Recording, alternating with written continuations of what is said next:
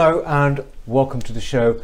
I'm Peter Whittle. Now, before I introduce my guest this week, just a note about an upcoming locals event which is happening this week. It's on Tuesday, 6th of February, Tuesday, 6th of February in the evening in Wellingborough. So if you are in Wellingborough or roundabout there and want to join us, please do. It should be a very good evening. Our locals events are happening all over the country now, I'm pleased to say. It's a great success. Um, our speaker uh, on that evening is going to be Ben Habib, who is deputy leader of the Reform Party. He's standing in the Wellingborough by-election. So it should be a very, very uh, good evening. He's a great speaker, Ben. Uh, so if you want to come, uh, we can send you the details, the venue and time. Uh, please do write to locals at newcultureforum.org.uk and uh, we will send you all the details. Now, my guest this week was one of the very first actually to come on this channel five years ago, uh, Professor Eric Kaufmann, Professor of Politics, um, also the author of a great book called White Shift, amongst many others. Um, welcome, Eric. It's great to see you.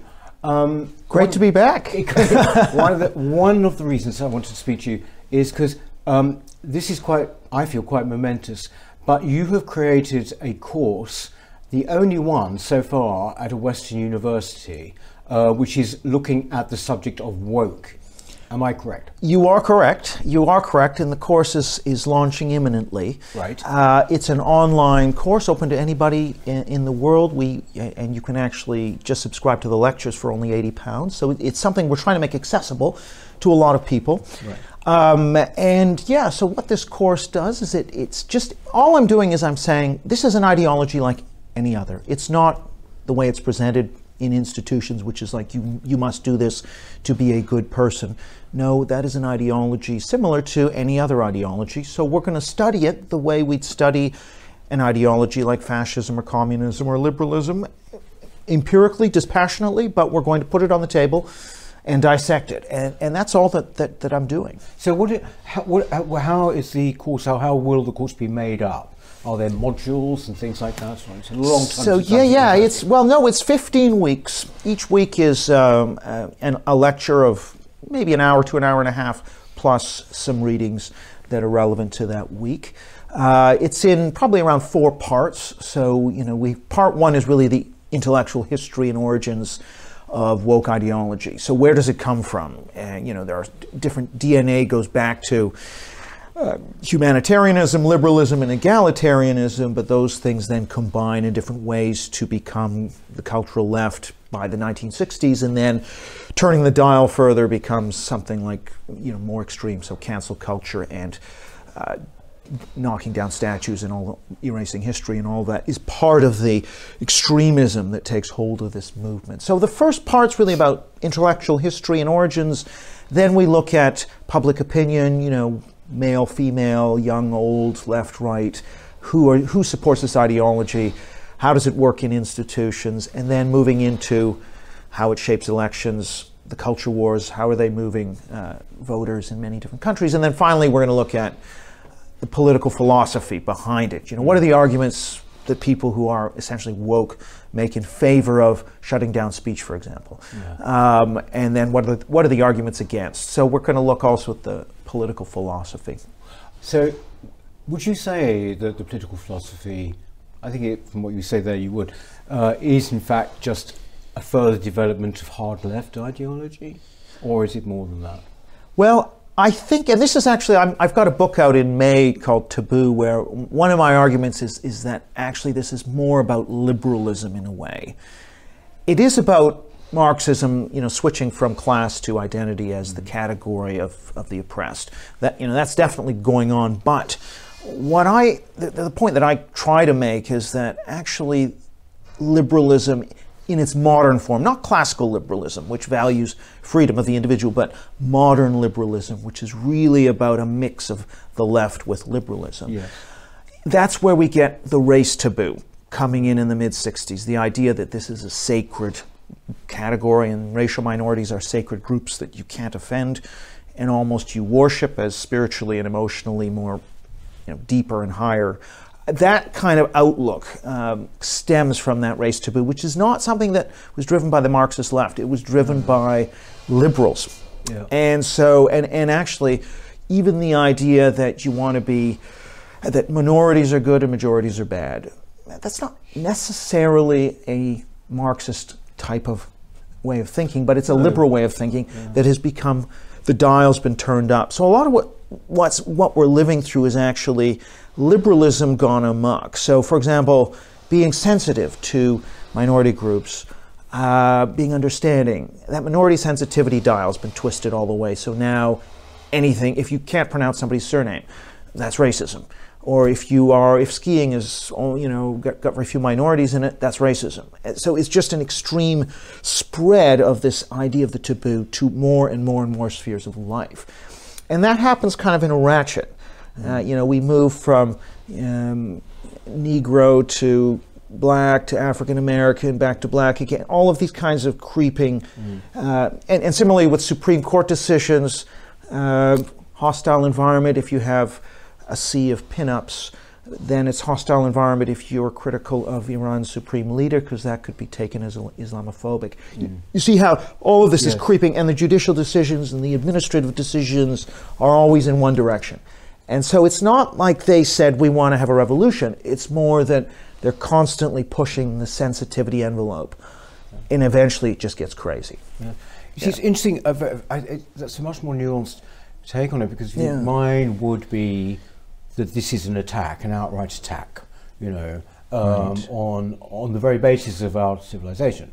Um, and I suppose one has seen it as a form of Marxism, but I suppose the kind of Marxists I know, yeah. or former Marxists, don't have much truck with woke. Actually, I suppose. Right. I'm, I'm, thinking of your Claire Foxes and your right. people who are all in that group, if they yes. are still Marxists.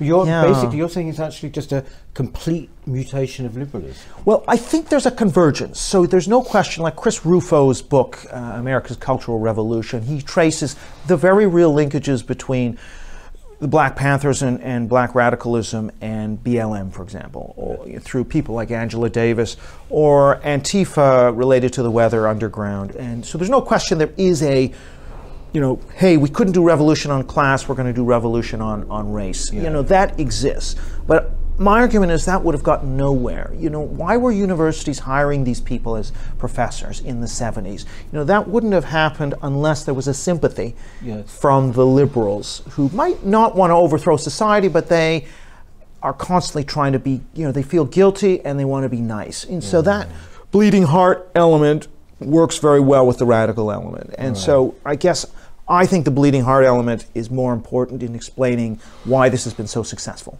in its takeover. This, uh, yeah. It, yes, because there is also a religious aspect to it, isn't it? Kind of, I am yeah. a good person. Yeah. And the, my opponent is actually therefore kind of wicked.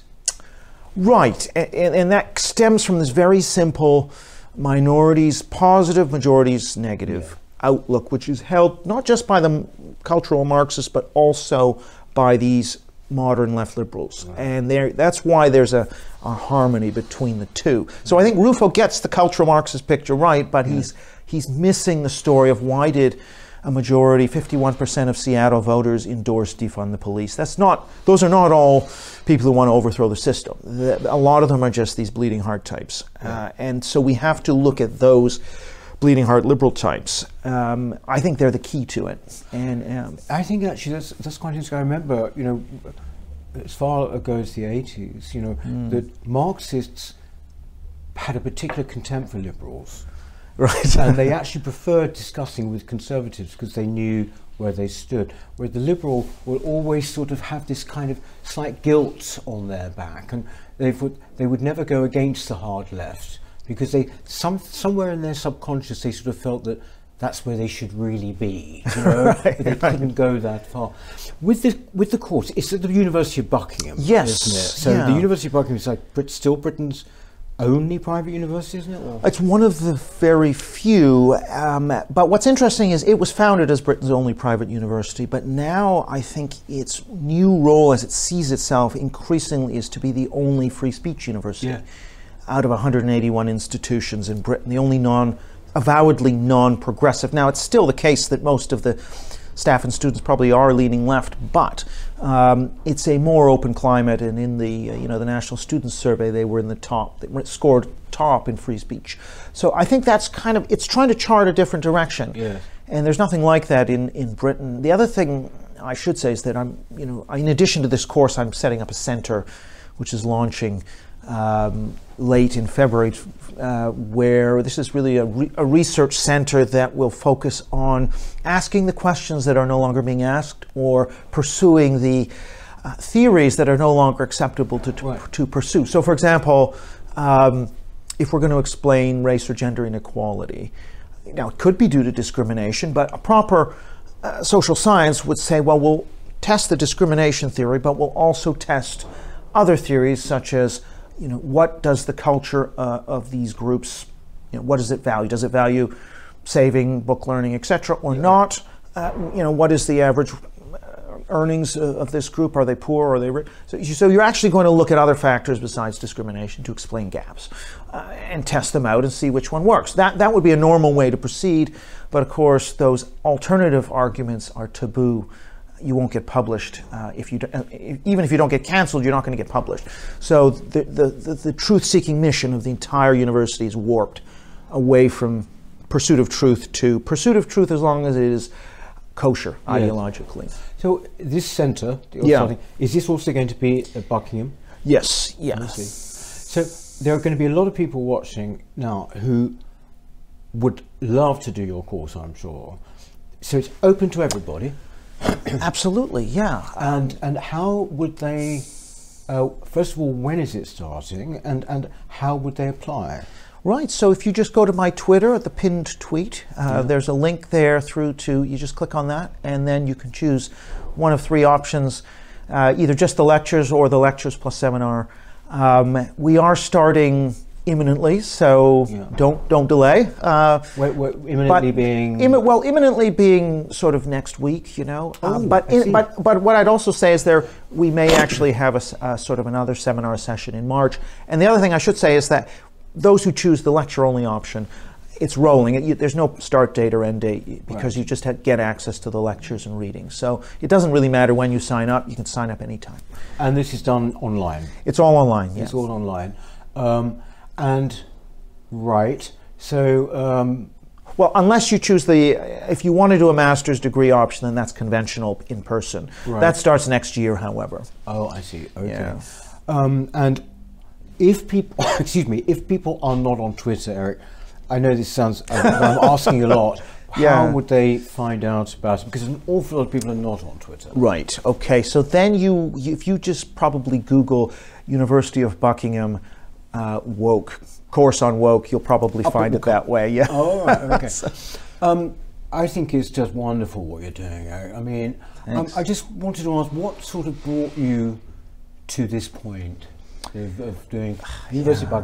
When I last spoke to you, when you were last in, um, and indeed, of course, you've spoken at our conferences too. You were right. at, Birkbeck, weren't you?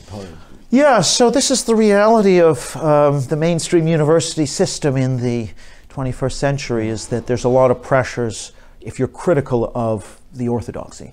And so I was a critic of woke, you know, from about 2018 onwards.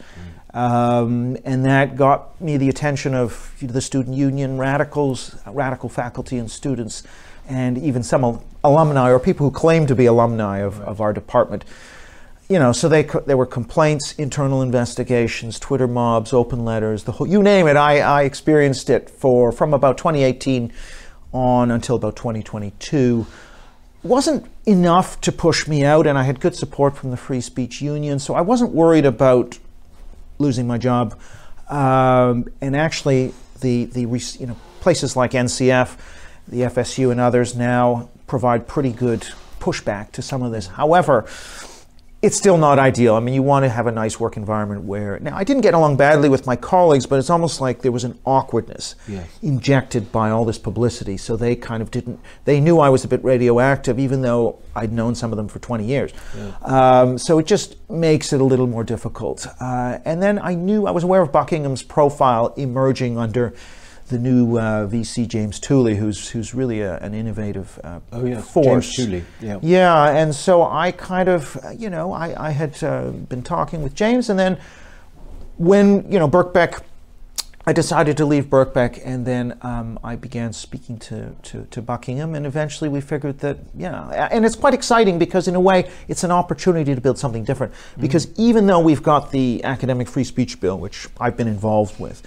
that can maybe protects you from getting fired, but what it doesn't protect you from is not getting hired, promoted, published, uh, you know, having a nice work environment and not being ostracized. None of that is included with this legislation. It can't be because those are social processes. What you actually therefore need is viewpoint diversity within an institution, which means an institution which has a mix of different views.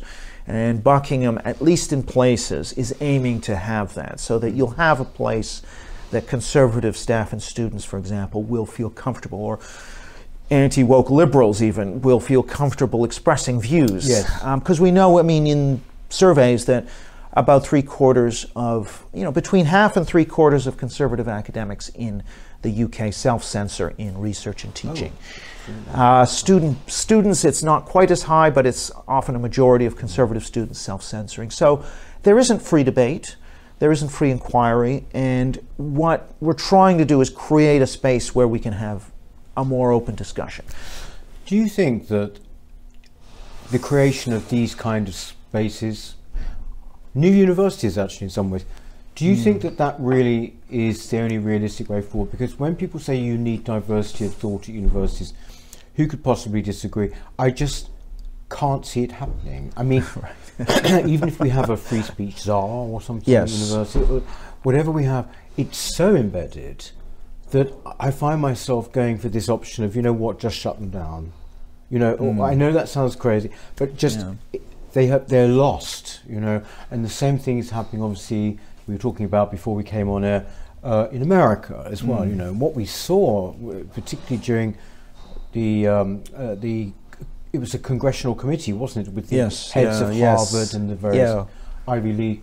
And what they were, saying, just you thought these, these places are, are actually lost as seats of learning. I mean, yes, you I think you're, you're, sadly, I think you're right. Um, the question is, what is the best way forward? Yes. Because certainly the private institutions like Harvard and a lot of the Ivy League, you know, they're still going to keep running. They've got huge endowments. Uh, the question is how best to, uh, do you want to sort of try and cut funding, in which case they'll just survive on student fees? I still think you'll have the top half of the system, which influences the culture, will still continue.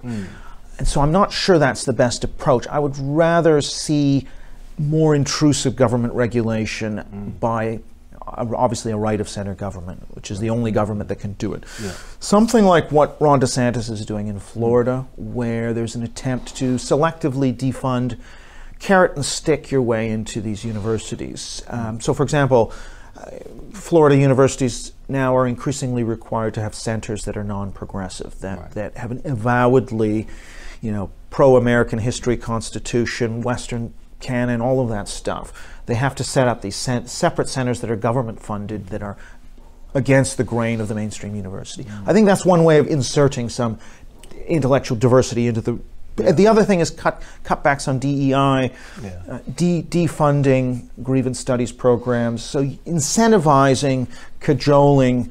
I think that's maybe the best strategy because I think if you cut funding, all that'll happen is the wealthier 20 universities, top ones that influence the culture, will survive and they'll just go all in. Well, they're already all in on woke, but you're not going to damage the beast. Uh, whereas I'd rather see a much more concert, concerted attempt to really regulate them and really cajole them into uh, having more intellectual diversity.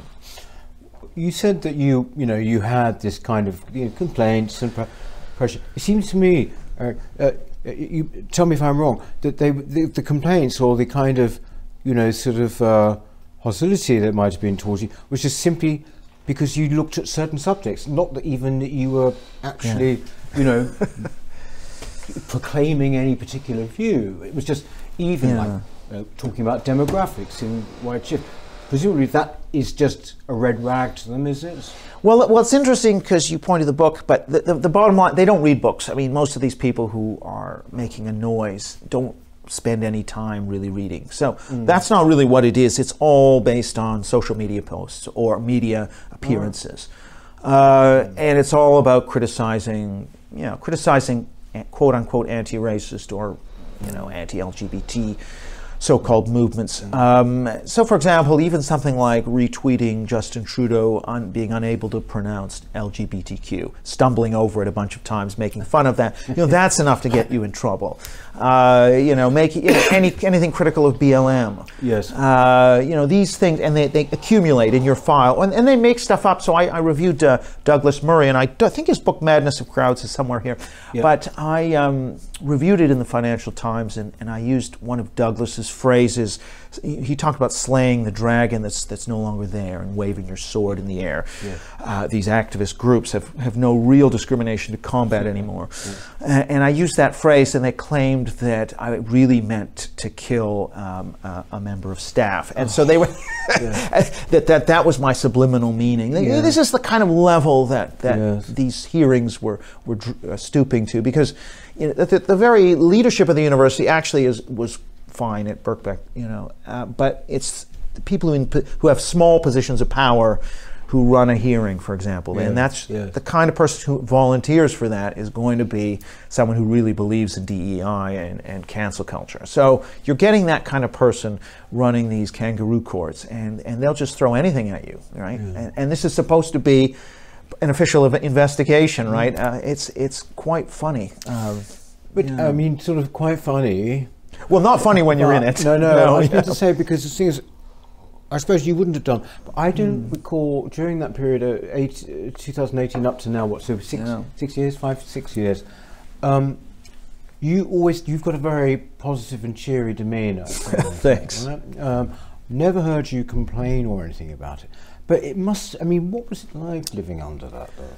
Yeah, it's very unpleasant and, and it's always on your mind. You know, when you get that email, the, that first email that says, there's been a complaint against you, violation of section whatever, policy and work and study, please report to here, mm. you know, blah, blah, blah, all this official stuff, and, and we'll decide what your fate is. You know, so they always leave it hanging and they know that, you know, person's mind goes immediately to, oh, will I be fired?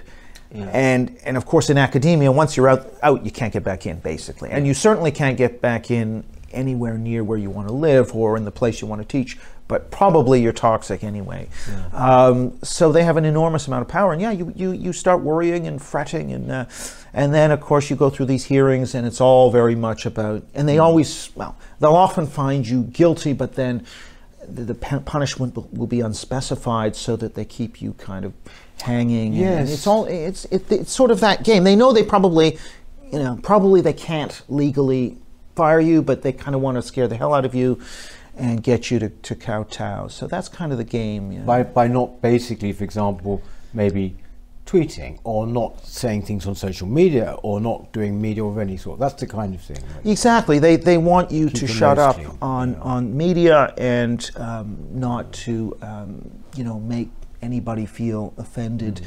Uh, especially of these groups that are, you know, named in these policies or on her, what is quote unquote harassment.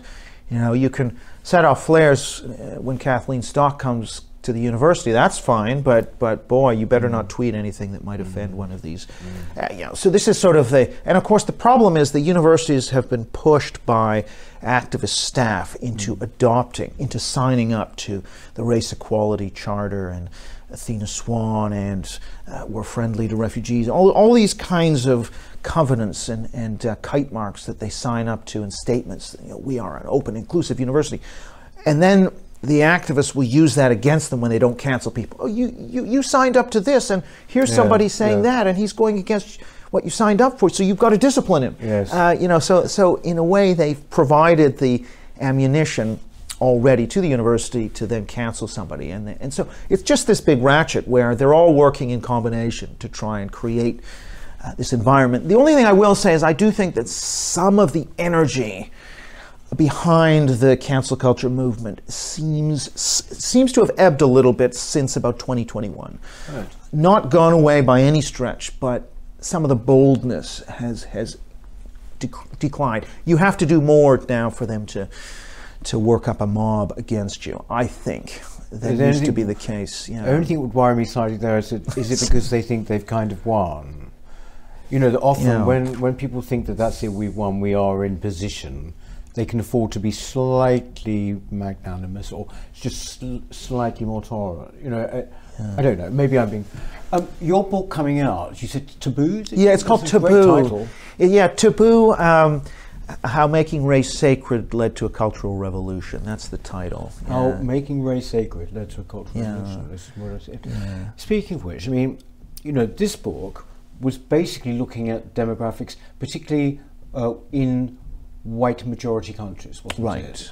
And the general drift of the book was that, well, they're going to end up not white majority right. countries. And it was going, well, what, how, what do we do about that? Or, or do we do anything about that? Um, I just was uh, struck yesterday by these new statistics, and this coming out uh, for Britain from the Office of National Statistics, saying that our population in this country is going to go up by over 6 million by, I think it is 2036 or something.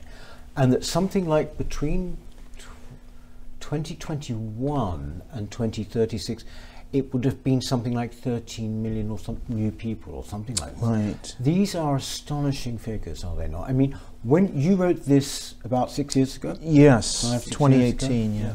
So, are things going pretty much as you say they would? Well, yes, because I mean, the, the, the book really is, was in two, two parts. The, most of the book was about the rise of populism mm. and what lay behind it. Uh, the populist moment, 2014, we see UKIP, National Front uh, in France, uh, Danish People's Party hitting about 30% of the European uh, election vote. Then we had Trump, then we had Brexit, then we had, uh, or the rise of Trump to become a leader in the primaries, then the US and British, the, the Brexit vote, the US election. And then after that, Salvini and these other European populists doing better and better. AFD, Sweden Democrats, etc. Then we had, okay, so that was the book, came out in 2018 before the pandemic. Pandemic hits 2019, and that takes some of the steam out of the rise of populism. Mm. Immigration drops because of the pandemic. A few years, the things kind of, the technocrats, you need technocrats perhaps to manage a pandemic. Yeah. And then mm. we're out of it. And now we're ex- right back where we were, even more so in 2014 with the populist moment. So what I'm seeing now is a replay, but even more so. Mm. So we are going to see the populist right do even better than they did in 2014. Say in the European elections, uh, Le Pen may get in in France. Trump's looking on course to win, perhaps looks to be I the think case. It looks likely now, actually, Sorry? It? I think it looks rather likely. Yeah, he's in a stronger yeah. position, certainly in the polls, than prior to 2016 when he won. Mm. And there are a number of reasons why I think he's more likely to win. Uh, and of course, so, so we have this, this dynamic now, and immigration has been very high again. Post pandemic shoots up in Australia, in Canada, in Britain. In, you know, so it's gone, gone up in many places. And that's really what's behind the uh, uh, the rise of populism. I mean, that's that was the point in the book: is yeah. migration numbers drive the uh, salience of immigration, which drives populist voting, mm. and so it is exactly the same thing as what I wrote about in 2018. And the question is going to be how the kind of elite reacts. So they sort of doubled down and said, "No, these people are terrible and they're deplorable and."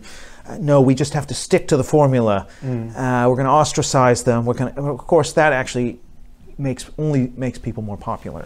Um, and now the question is what they do this time around. So, for example, Europe, let's say in the European elections, the, the populist right, some are arguing that the scale of their, depending on how big their vote is, they may be able to take over certain key positions and change policies. And I know there's already talk now that they will be more organized. Mm in dismantling and changing certain EU policies. So, what's going to be the impact on the EU of this vote? Number one, what is the uh, what, what is the American mainstream media going to do in reaction to Trump's getting into office, for example? Uh, are we going to see the same Trump derangement syndrome, the same kind of resistance? You know, that's a big question. We don't know what their response is going to be. Mm-hmm. I mean, I, ha- I, remember talking to uh, an American kind of left wing but sane left wing journalist who sort of said, We need Trump to win again so that these people realize that the what they can't keep going the way they've been going right, with okay. with the woke agenda. And and so for example, Biden, the woke agenda means that he can't control the border, means that you know the scenes we had of them cutting open the razor wire that the Texas uh, yeah. border authorities had put up to keep the migrants out, and all these migrants scream, streaming in, all these images. Uh, you know that's going to contribute to Biden being defeated, and hopefully that will then concentrate the saner minds on the left to say we've got to get we've got to get control of these activists and put them back in their box. Yes, it is quite extraordinary. Yeah. Some of the stuff that the Biden has come out with. I mean, when you have a president a couple of years ago now, was it saying that the biggest problem our country faces is that of white supremacy? Right. He actually said that. And you sort of yeah whatever your view on that, to actually say that about your own countrymen yeah, yeah. You know, as the president um, was quite quite extraordinary, and I thought despicable actually. But yeah. were you surprised, for example, to see the uh, election of Geert Wilders in the Netherlands? Uh, not really. I mean, because yes, Wilders, you know, there is a certain volatility in populist right politics where certain parties will rise and fall quite quickly. Mm you know, when there's a new brand, so Thierry Baudet came in with a new party, that suddenly became flavor of the month. Then the Farmers Party came in and collapsed. But, uh, but really, what that's showing is that there was a strong reservoir of support for somebody who's going to articulate a message of defending the nation, yeah. restricting immigration. Immigration is the absolute key issue. Mm. Uh, immigration's been going up across Europe. There have been more crossings of the Mediterranean just as there have been more crossings in Britain, there have been more crossings in America. So, in all of these cases, post pandemic, there's been this surge, and the reaction to that has been discontent, which mm. populists are, are poised to tackle. The other thing, too, is the more the economy drops out of the news, the more inflation drops. Yes. The more space there is for cultural issues like migration and the culture wars to rise. So, just prior to the populist wave in 2014, 15, 16, concern about the economy had been falling post the financial crisis. So actually, when people are not worried about pandemic and as worried about the economy, there's more room to return to the cultural issues that drive right. populism. Right. Uh, all those countries you go through, the one glaring omission is this one. in that we we appear, and I think this might be one of the reasons why there is such a kind of level of frustration and anger. We appear to have no kind of opposition to any of this. Oh, we oppose it, and various huge groups do, and you do, and there are lots of us who oppose it. But in terms of politics, there seems to be no real. To say that Reform, whatever you think of them, is a kind of populist party, I think is really to misread it. Actually, I mean, not right. in the way that you're you're okay. meaning. I think. I mean, what what what would you say has to happen here? I mean, it's got to basically, hasn't it, be a complete change of the electoral system, but that's not going to come for quite a while. So, what do people do who who feel, you know, this level of frustration and passion that they would do voting for Trump in America or for Marine Le Pen? What mm. do they do? Yeah, that's a good question. Yeah, yeah. I mean, I suppose reform has been benefiting to some degree. There, some of the polls have had them as high as 13 percent, which is nothing to sneeze at, you know. Oh, um, and and so that is one vector. But you're right that reform, in many ways, is emphasizing too many issues, and some many of which are not resonating. Um, they should be probably focusing more squarely on migration. Absolutely, and talk about it all the time. Yeah, yeah. yeah. yeah. Um, there's also, a, you know, I'm just looking at other places. So Germany elected a, a, a center left government, and then very quickly their popularity cratered. Mm. And now the AFD and more uh, immigration restrictionist uh, left wing, a new left wing party, mm. has emerged. And so, one possible scenario is Labour gets in, you know, migration remains high.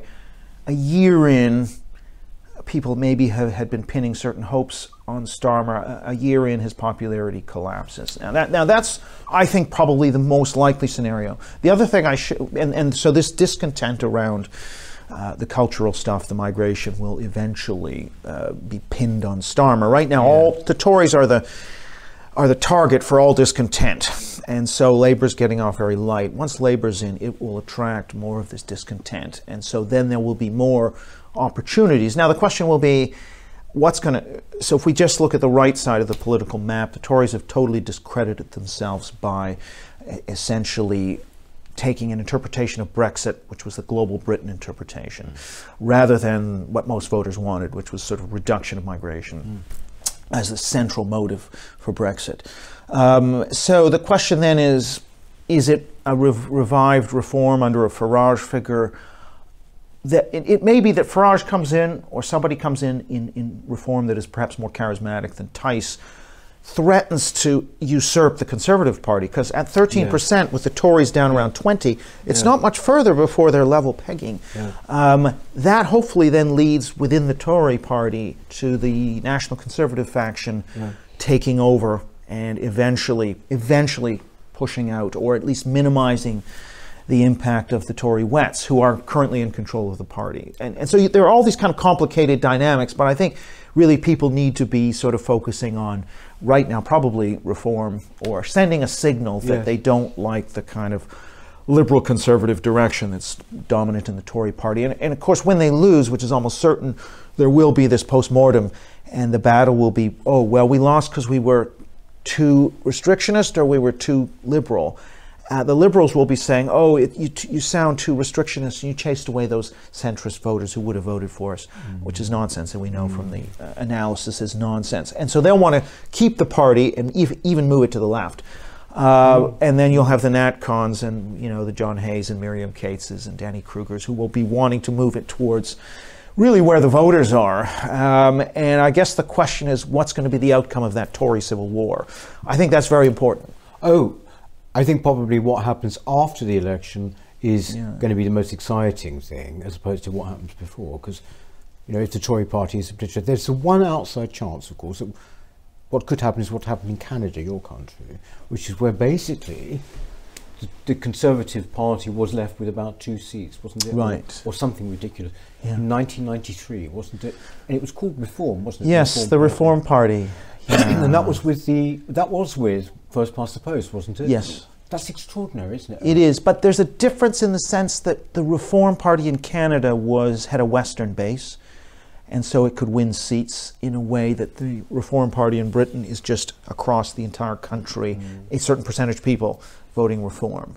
So it doesn't have as much of a regional concentration. It was very much a Western movement. Right. Um, and I mean, it was also more conservative, more conservative economically than the mm. kind of progressive conservatives, as they were called. So it's not a perfect analogy, but yes, the, the, the ruling party was decimated down to two seats, so a complete wipeout. Mm. I don't see that level of wipeout happening here, uh, but I it's certainly possible, but I don't see it quite that bad. But I think it's no. more going to be still this battle for the soul of the conservatives. If you think of the Republicans prior to Trump, they were all about quite high immigration, low tax. That was, and foreign policy, you know, democracy promotion in Iraq and that's their brand of conservatism. That was backed by the donors, the the country club Republican class, the, the Bush brothers, etc.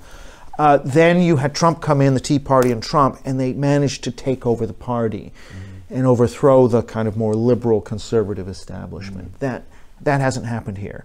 Even though the voters here, like there, it's a more working class, more populist nationalist voter that's voting for the right. But the leadership in the U.S. has pivoted and looks more like its voters were yes, here. Yes. It's still the old, as if we're in the 1970s and 80s. Mm. And that is really the, the change that needs to happen mm. for the system to readjust to the new uh, voting base of the conservatives. The 2019 voter is not the 1980 voter, for example.